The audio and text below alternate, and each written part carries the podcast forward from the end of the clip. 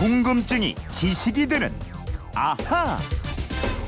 네, 세상의 모든 궁금증이 풀릴 때까지 궁금증이 지식이 되는 아하입니다. 오늘은 부산 모라동에서 호만길 님이 인터넷 게시판으로 주신 궁금증인데요. 이번에 새롭게 하는 드라마 옥중화를 보니 외지부라는 것이 나오는데 이 외지부에 대해서 자세히 알고 싶습니다 하셨어요.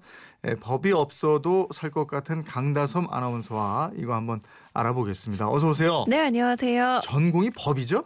맞습니다. 법 공부할 때 재밌었어요? 재미없어서 이 자리에 앉아 있습니다. 재밌는 것도 있고 재미없는 것도 있고 그렇겠죠. 그렇죠. 네. 그리고 우리 같은 사람들은 어렵더라고요. 아, 저한테도 어려워서 아, 여기 왔어요. 네. 잘하셨어요. 네. 믿고 보는 저희 MBC 사극 허준 대장금 동의 뭐 이런 거 연출했던 이병훈 감독 허준, 상도 등을 쓴 최완규 작가 정말 쟁쟁한 인물들이 만드는 드라마라 이게 아주 기대가 됩니다. 옥중화죠. 옥중화. 네, 맞습니다. 네.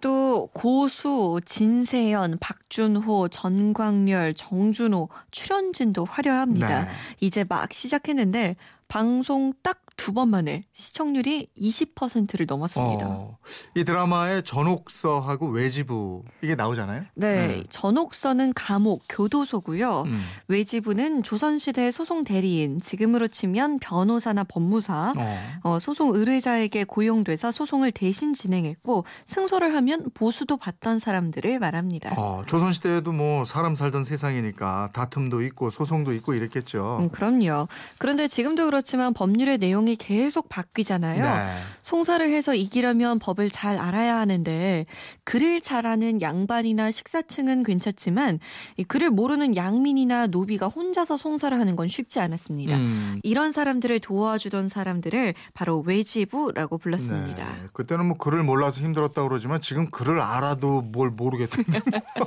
저도 그렇더라고요. 어려워요. 그러니까 법률 전문가, 소송 전문가인데 근데 왜 외지부라고 불렀어요? 이 외지부는 고려 시대에 있던 도관지부에서 유래했습니다.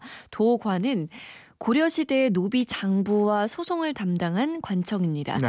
이 도관지부의 관리가 지부사, 종삼품 관직으로 도관에 파견돼서 노비 소송을 판결하는 일을 했어요. 일종의 음. 판사죠.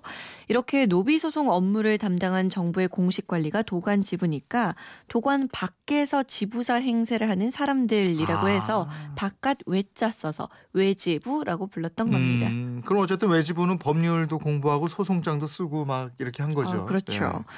관리가 아니지만 뛰어난 법률 지식을 바탕으로 소송에 관여하고 또 소송을 대리하는 일을 업으로 삼았습니다. 이런 외지부가 있었기 때문에 여성이나 평민은 물론이고 노비들도 자신의 권리를 찾거나 지키기 위해서 적극적으로 소송에 나섰고요. 음. 이 송사 과정에서 외지부가 관사에 직접 나가서 변호를 하거나 주장을 펼치거나 했던 거죠. 아, 그러니까 지금 변호사가 하는 일하고 별반 차이가 없네요. 네. 그런데 이 외지부를 보는 국가적, 사회적 시선이 별로 곱지 않았습니다. 아. 품삯을 받고 소송을 부추기거나 음. 교사하는 음. 무례배 정도로 여겼어요. 예. 법률 조문을 마음대로 해석해서 공연히 시비를 걸고 사회 질서를 어지럽힌다. 이런 비난을 했고요. 그래서 쟁송을 업으로 삼는 자, 소송을 교사하는 자, 비리호송이라는 꼬리표가 붙곤 했습니다. 음, 공연히 분란을 일으킬 수도 있습니다만은 그래도 억울한 사람을 대변하는 좋은 기능도 있는데 네, 국가나 사회 지도층 입장에서는 이런 부분은 못마땅하고 이랬겠어요. 그렇죠. 특히 조선은 유교 사회, 성리학이 지배하던 사회였잖아요. 네. 양반들이 간주하는 이상적인 정치, 이상적인 사회는 소송이 없는 사회였습니다. 음. 이 유교적 관점에서는 국가가 다 알아서 해주는데 뭘 시비를 걸고 소송을 하느냐 이거죠. 음. 특히나 양반들은 하층민이 제기하는 쟁송 자체를 죄악시하곤 했습니다. 네. 명분이 낮은 사람이 감히 명분이 높은 사람들을 상대로 소송을 벌인다? 무엄하다 했던 아, 거죠. 그러니 그런 소송을 도와주는 외지부 사람들은 또 얼마나 미웠겠어요? 네. 그래서 결국 성종 임금 때인 1478년에 외지부의 활동을 전면적으로 금지시킵니다. 네. 발각될 경우에는 본인뿐만 아니라 가족까지 모두 변방으로 쫓아보내는 소위 전가사변이라는 무거운 처벌을 내렸고요. 음. 외지부를 신고하고 잡아오면 강도를 잡아온 것과 같다고 해서 면포 50피를 상으로 주기도 했습니다. 야, 그러니까 외지부를 뭐 도둑질, 강도질하는 사람으로 본 거군요. 네.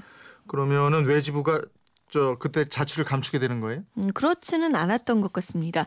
이후 조선 왕조실록에 어떤 관리를 탄핵하면서 비리 호송하는 외집으로 평생의 사업을 삼는 자라는 대목이 나오거나 한 하층민 과부 여성이 진조 목사에게 제출한 소장을 보면 문서 양식에 맞춰서 아주 유려한 한문 문장을 쓰고 있어서 음. 이게 과연 스스로 작성했겠는가 의구심이 들게 하는 부분도 나옵니다. 네.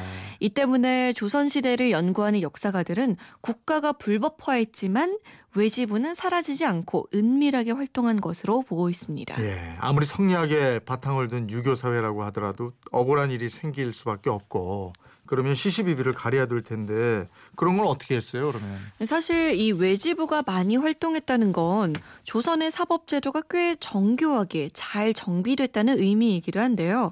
조선 후기로 갈수록 평민이나 천민들은 고을과 가명에 소장을 올리고 자신들의 주장이 받아들여지지 않으면 국왕에게 직접 호소를 하는 소위 상언, 격쟁까지 벌였습니다.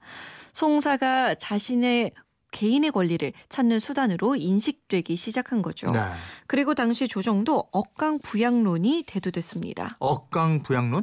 그건 뭐예요? 이게 강자보다 약자의 처지에 더 많이 귀를 기울여야 한다라는 네. 겁니다. 18세기에 이런 논리가 대두되는데요.